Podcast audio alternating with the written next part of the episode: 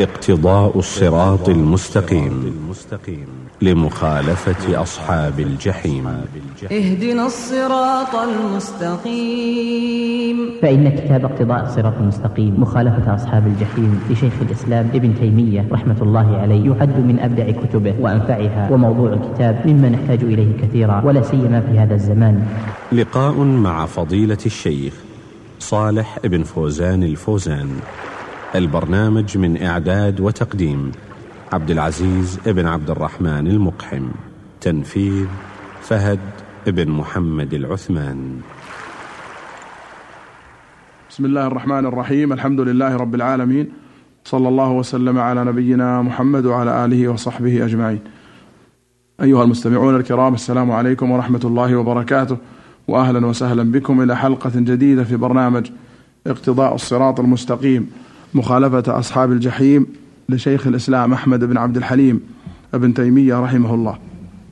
يشرح الكتاب في هذه الحلقات صاحب الفضيلة الشيخ صالح بن فوزان الفوزان عضو هيئة كبار العلماء وعضو اللجنة الدائمة للإفتاء. في مطلع هذا اللقاء نرحب بشيخنا الكريم حياكم الله الشيخ صالح. حياكم الله وبارك فيكم. قال المؤلف رحمه الله بعدما ذكر وأتينا عليه في الحلقة السالفة. ذكر وجوه بطلان حجج القائلين بشد الرحل لزيارة القبور. قال ثم سائر هذه الحجج دائرة بين نقل لا يجوز إثبات الشرع به أو قياس لا يجوز استحباب العبادات بمثله. بسم الله الرحمن الرحيم.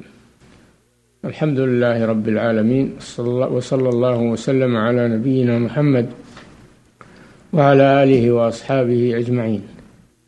أورد الشيخ رحمه الله فيما سبق وشرحناه في الحلقة السابقة شبهات عباد القبور والمتعلقين بالأضرحة ثم بين أن هذه الشبهة باطلة لأنها إما أخبار مكذوبة لا يعتمد عليها وإما قياسات فاسدة لا يحتج بها فلم يبق لهم متعلق يتعلقون به في عبادة غير الله. قد قال الله سبحانه ومن يدعو مع الله إلها آخر لا برهان له به. فكل عباد غير الله كل الذين يعبدون غير الله ليس لهم برهان ولا حجة وإنما الحجة في عبادة الله وحده لا شريك له. نعم. أحسن الله إليكم. قال رحمه الله مع العلم بأن الرسول صلى الله عليه وسلم لم يشرعها وتركه مع القيام المقتضي للفعل بمنزلة فعله. ثم هذه هذه الفرية وهي عبادة الأضرحة والقبور والتعلق بالأولياء والصالحين لم يشرعها الرسول صلى الله عليه وسلم ونحن متعبدون بما شرعه الرسول صلى الله عليه وسلم. وأما أننا نعتمد على أخبار كاذبة وحكايات باطلة وقياسات فاسدة فهذا ليس من دين الله عز وجل. نعم. وإنما يثبت العبادات بمثل هذه الحكايات والمقاييس من غير نقل عن الأنبياء النصارى وأمثالهم. إنما يعتمد على هذه الحكايات الكاذبة والمقاييس الباطلة أهل الضلال الذين يعبدون الله على جهل وضلال من النصارى ومن سار على نهجهم. ولهذا أمرنا الله جل وعلا أن أن نقرأ هذه السورة في آخر كل في آخر أمرنا أن نقرأ هذه السورة في كل ركعة من صلاتنا سورة الفاتحة. وفي آخرها اهدنا الصراط المستقيم صراط الذين أنعمت عليهم غير المغضوب عليهم ولا الضالين. وصراط الذين أنعم الله عليهم هم الكتاب والسنة وهم النبيون والصديقون والشهداء والصالحون حسن أولئك رفيقا. والمغضوب عليهم هم الذين عندهم علم ولم يعملوا به وعملوا بخلافه كاليهود. وكل عالم لا يعمل بعلمه. والضالون وهم النصارى الذين يعبدون الله على غير برهان وعلى غير دليل. فهم ضالون أي ضائعون في عبادتهم تائهون عن الطريق. نعم. وإنما المتبع في إثبات أحكام الله كتاب الله وسنة رسوله صلى الله عليه وسلم وسبيل السابقين أو الأولين. نعم العبادات لا تثبت إلا بهذه الأمور إما بالكتاب وهو القرآن الكريم أو السنة النبوية أو إجماع علماء المسلمين. وما عليه صدر هذه الأمة وسلف. هذه الأمة من الصحابة والتابعين. ومن جاء بعدهم. قد قال تعالى والسابقون الأولون من المهاجرين والأنصار والذين اتبعوهم بإحسان رضي الله عنهم ورضوا عنه. نعم. قال لا يجوز إثبات حكم شرعي بدون هذه الأصول الثلاثة نصا واستنباطا بحال. وما خالف هذه الأصول الثلاثة فهو باطل. ولا يصح بحال من الأحوال. ولو زينوه وزخرفوه بالشبهات والاحتيالات فإنه باطل لأن الباطل لا يكون لا يصير حقا أبدا. نعم. والجواب عنها من وجهين مجمل ومفصل. الجواب عن هذه الشبه الباطلة من وجهين. نعم. أما المجمل فالنقض فإن اليهود والنصارى عندهم من الحكايات والقياسات من هذا النمط كثير. بل المشركون الذين بعث إليهم رسول الله صلى الله عليه وسلم كانوا يدعون عند أوثانهم فيستجاب لهم أحيانا كما قد يستجاب لهؤلاء أحيانا. الجواب الأول مجمل وهو نقض هذه الدعوة وإبطالها من أصلها فإنها طريقة الضالين الذين ليس عندهم دليل يعتمدون عليه في عباداتهم. نعم. وفي وقتنا هذا عند النصارى من هذا طائفة فإن كان هذا وحده دليلا على أن الله يرضى ذلك ويحبه فليطرد الدليل. يكفينا في رد هذه الأباطيل أن هذا مذهب النصارى وما عليه النصارى في عباداتهم ونحن منهيون عن التشبه بهم. قد أغنانا الله سبحانه وتعالى بما أنزل من الشرع المطهر على نبينا المرسل. نعم. قال وذلك كفر متناقض. نعم والنصارى لا يزالون إلى الآن على على ما هم عليه. وإذا سمعت كلامهم في وسائل الإعلام عرفت أنهم ليس عندهم شيء وإنما يرددون شبهات ومقالات قالها من قبلهم من ضلالهم ليس عليها دليل من كتاب الله ولا من سنة رسول الله صلى الله عليه وسلم. صلى الله عليه وسلم. ثم إنك تجد كثيرا من هؤلاء الذين يستغيثون عند قبر أو غيره. كل منهم قد اتخذ وثنا أحسن به الظن وأساء الظن بآخر. مما يدلك على بطلان ما هم عليه اختلافهم.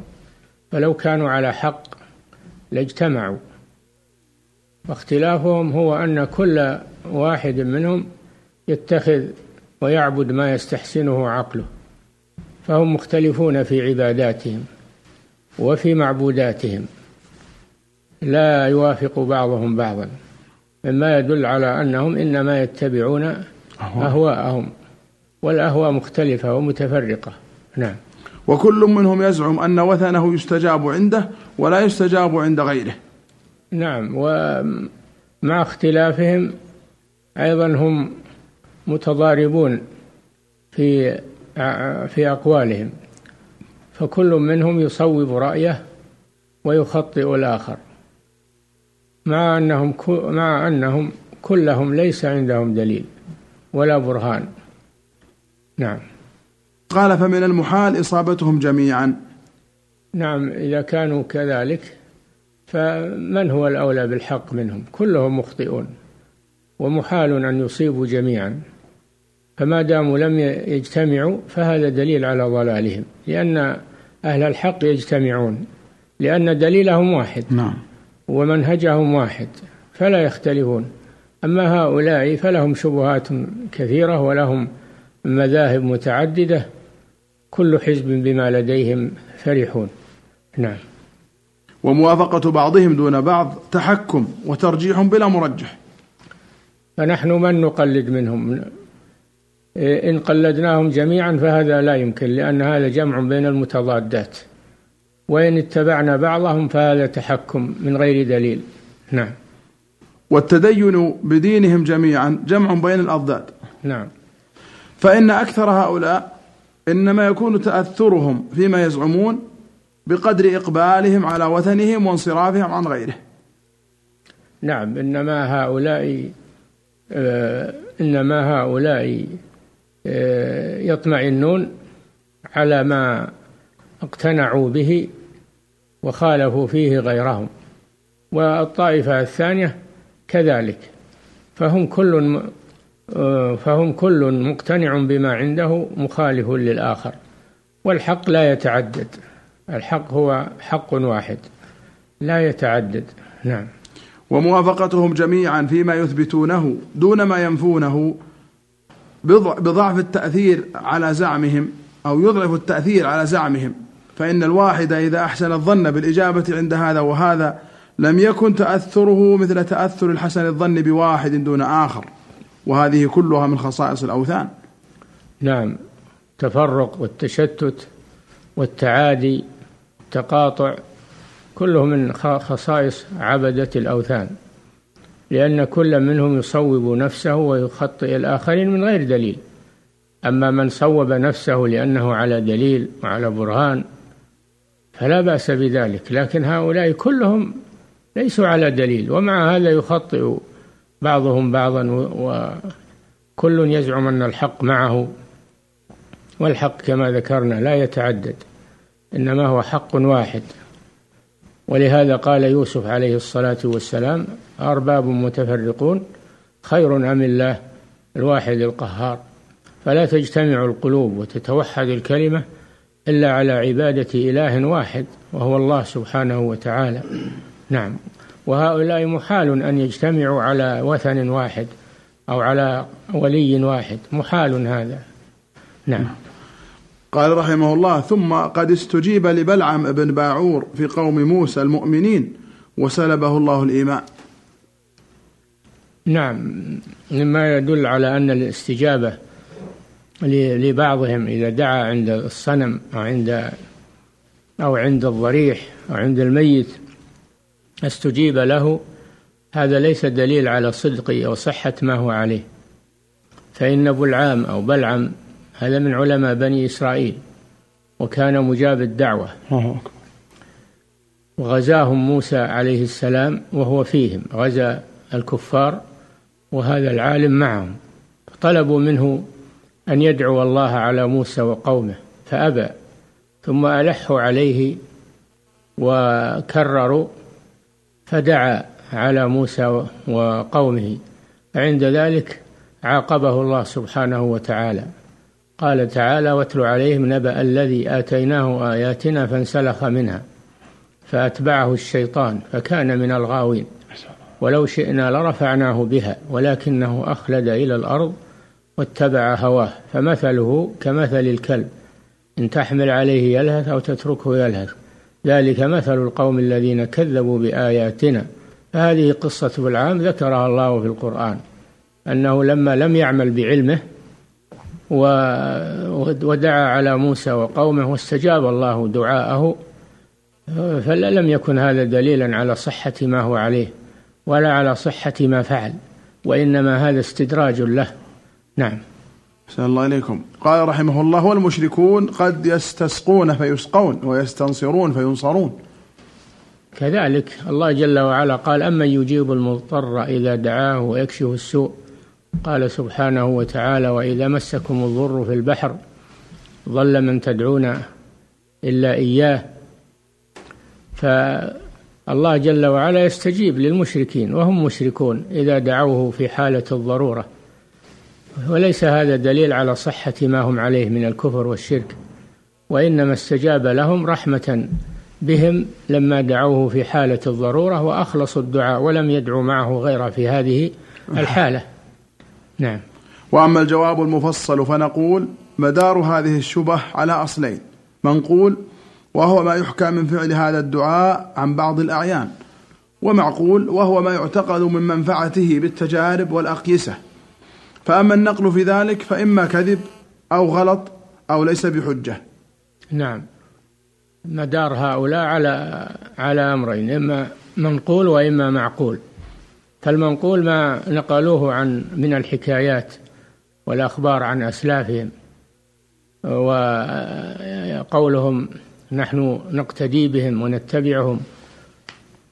وهذا الاقتداء وهذا الاتباع لا يجوز لأنه اقتداء واتباع بالباطل. كما قال الله سبحانه وإذا قيل لهم تعالوا إلى ما أنزل الله وإلى الرسول قالوا حسبنا ما وجدنا عليه آباءنا. أولو كان آباؤهم لا يعلمون شيئا ولا يهتدون. الله سبحانه وتعالى ذم من يقلد السابقين على غير هدى وإنما تقليد السابقين يكون حقا إذا كانوا على هدى. فإذا كان المقلد على هدى وعلى طريق صحيح فلا بأس بل هذا واجب. أما إذا كان المقلد على ضلال فلا يجوز اتباعه ولا تقليده. هذه الحجة الأولى وهو اتباع من سبق من غير تبصر بما هو عليه هل هو حق أو باطل وإنما هو تقليد أعمى. وأما المعقول فيقولون إننا استجيب لنا وحصل لنا مقصودنا فهذا دليل على أننا على حق. فنقول لهم ليس الأمر كذلك فالاستجابة مجرد الاستجابة لا تدل على أنكم على حق. بل قد تكون هذه الاستجابة استدراجا لكم وعقوبة لكم لتستمروا على الضلال. وقد تكون صادفت قضاء وقدرا وليس مخصوصا بهذه الحالة وإنما هو قضاء وقدر وقع كما قدره الله سبحانه وتعالى. وإما أن يكون لاضطراركم وإخلاصكم في الدعاء وقت الضرورة أما يجيب المضطر إذا, دعا وإذا مسكم الضر في البحر ضل من تدعون إلا إياه فلما نجاكم إلى البر أعرضتم وكان الإنسان كفورا. نعم. أحسن الله إليكم. قال رحمه الله فأما النقل في ذلك فإما كذب أو غلط أو ليس بحجة بل قد ذكر النقل عمن يقتدى به بخلاف ذلك. نعم إذا احتججتم في النقل فعندنا نقل صح منه وهو كتاب الله وسنة رسوله صلى الله عليه وسلم. وأنتم ليس عندكم إلا حكايات وأخبار مكذوبة أو أو أخطاء وقعت ولم تلتفتوا إليها ولم تعلموا أنها أخطاء وأخذتموها على علاتها. نعم. وأما المعقول فنقول عامة المذكور من المنافع كذب. نعم. وأما أنهم يقولون أنه حصل لنا مقصودنا عند هذه المعبودات وهذا دليل على صحة ما نحن عليه فهذا بينا بطلانه وأنه ليس حصول المقصود دليلا على صحة ما عليه هؤلاء. فإن المقصود قد يحصل مع بطلان ما عليه ما عليه هؤلاء لأن هذا من باب الاستدراج لهم. أو نظرا لضرورتهم وحالتهم وفقرهم حين الدعاء وإخلاصهم لله سبحانه وتعالى. نعم. قال فإن هؤلاء الذين يتحرون الدعاء عند القبور وأمثالهم إنما يستجاب لهم في النادر ويدعو الرجل منهم ما شاء الله من دعوات فيستجاب له في واحدة ويدعو خلق كثير منهم فيستجاب للواحد بعد الواحد وأين هذا من الذين يتحرون الدعاء أوقات الأسحار ويدعون الله في سجودهم وأدبار صلواتهم وفي بيوت الله؟ فإن هؤلاء إذا ابتهلوا من جنس ابتهال المقابريين لم تكد تسقط لهم دعوة إلا لمعنى. نعم وهذا مما يرد به عليهم أن حصول المقصود أحيانا لا يدل على صحة ما عليه هؤلاء لأنه لا يستجاب إلا للقليل منهم والكثير لا يستجاب لهم. أما من يدعون الله فلو دعوا الله الآلاف الآلاف دعوا الله مخلصين له الدين لاستجاب لهم ولم يخيب واحدا منهم. والله جل وعلا يقول من ذا الذي يدعوني فأستجيب له. فالله جل وعلا يدعوه المسلمون في الأسحار وفي المساجد وفي أرض الله فيستجيب لهم في لحظة واحدة ويقضي حوائجهم ولا يخيب أحدا منهم. أما هؤلاء فقليل منهم من يستجاب له وليس في ذلك حجة. نعم. صلى الله عليكم. قال بل الواقع أن الابتهال الذي يفعله المقابريون إذا فعله المخلصون لم يرد المخلصون إلا نادرا ولم يستجب للمقابريين إلا نادرا. هذا كما ذكرنا أن أهل الإخلاص وأهل التوحيد وأهل الدين أنهم يستجاب لهم جميعا ولا يكاد يخيب واحد منهم. الحمد لله. وأما هؤلاء فلا يستجاب لهم إلا نادرا لأمر أراده الله سبحانه وتعالى. نعم.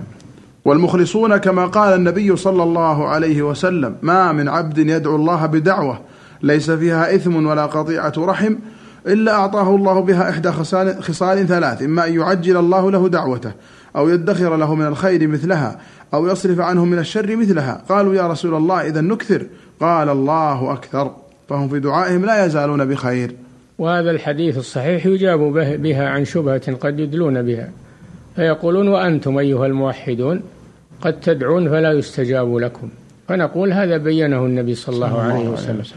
أن المخلص إذا دعا الله فإنه لا يفلس أبدا. لكن إما أن تعجل له دعوته وإما أن يدخر له من الخير أحسن منها وإما أن يدفع عنه من الشر مثلها. فدعوة المؤمن لا لا تضيع أبدا. نعم. قالوا إذا نكثر قال الله أكثر. قال الصحابة إذا نكثر من الدعاء. قال الله أكثر يعني أكثر خيرا وأكثر إجابة لأنه غني حميد. نعم.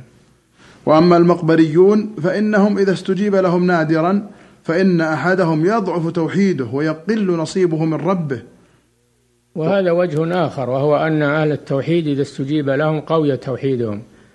وإذا لم يستجب لهم علموا أن إما أن الخلل من عندهم.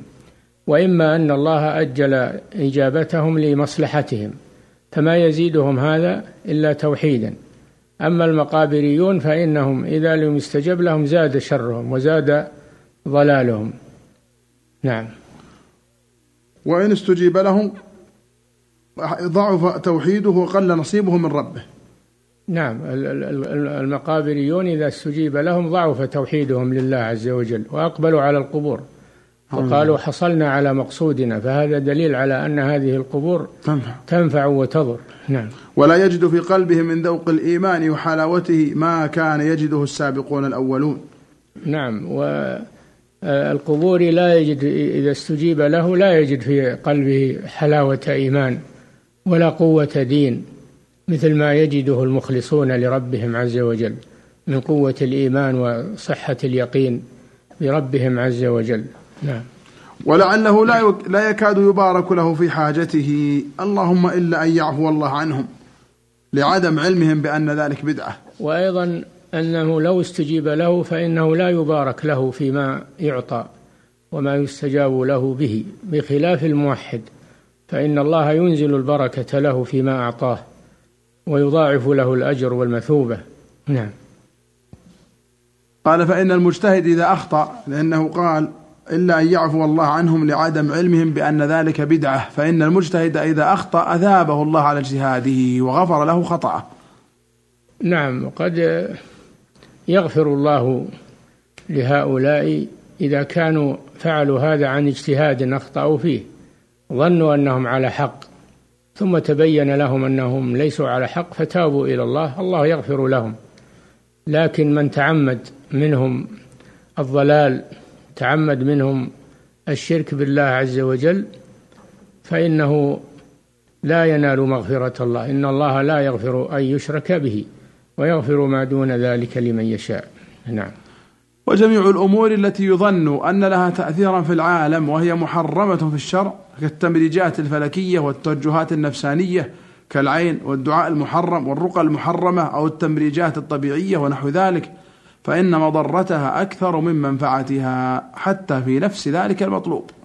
قد يحصل لهؤلاء شيء من مقصودهم ومن ما طلبوا عند هذه المتعبدات ولكن يعلم أن هذا ليس من دين الإسلام وهم يعلمون في قرارة أنفسهم أن هذه لا تنفع ولا تضر ولذلك كما ذكر سابقا وقريبا أنهم لا يجدون حلاوة للإيمان في قلوبهم ولا اطمئنانا وإنما هم دائما في قلق وإن حصل لهم مطلوبهم لأن الطمأنينة بذكر الله والقلوب إنما إنما إنما تطمئن بعبادة ربها وذكر الله سبحانه وتعالى.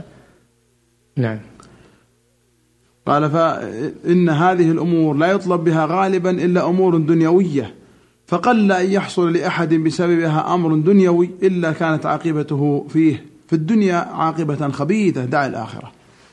وهذا أيضا من أعظم البراهين على بطلان ما هم عليه الذين يدعون غير الله أنهم إن أعطوا شيئا فإنما يعطون من أمور الدنيا وأمور الدنيا زائلة. ثم لا يبارك لهم فيها كما سبق. أما المؤمن فإنه يعطى في الدنيا ويعطى في الآخرة. ربنا آتنا في الدنيا حسنة وفي الآخرة حسنة وقنا عذاب النار. فالمؤمنون يعطون في الدنيا ويعطون في الآخرة. وقد لا يعطون في الدنيا ويعطون في الآخرة. يدخر الله لهم دعوتهم في الآخرة. خيرا مما لهم في الدنيا. نعم. أحسن الله إليكم وجزاكم خيرا. أيها المستمعون الكرام إلى هنا نأتي إلى نهاية هذه الحلقة من برنامج اقتضاء الصراط المستقيم لمخالفة أصحاب الجحيم مع شيخنا الشيخ صالح بن فوزان الفوزان. شكر الله لشيخنا ما تكرم به من الشرح والبيان وشكر لكم حسن استماعكم ونفعنا وإياكم بما نقول ونسمع. هذه في الختام تحية مهندس الصوت أخي عثمان بن عبد الكريم الجويبر. حتى نلقاكم في الحلقة القادمة إن شاء الله. نستودعكم الله. والسلام عليكم ورحمة الله وبركاته.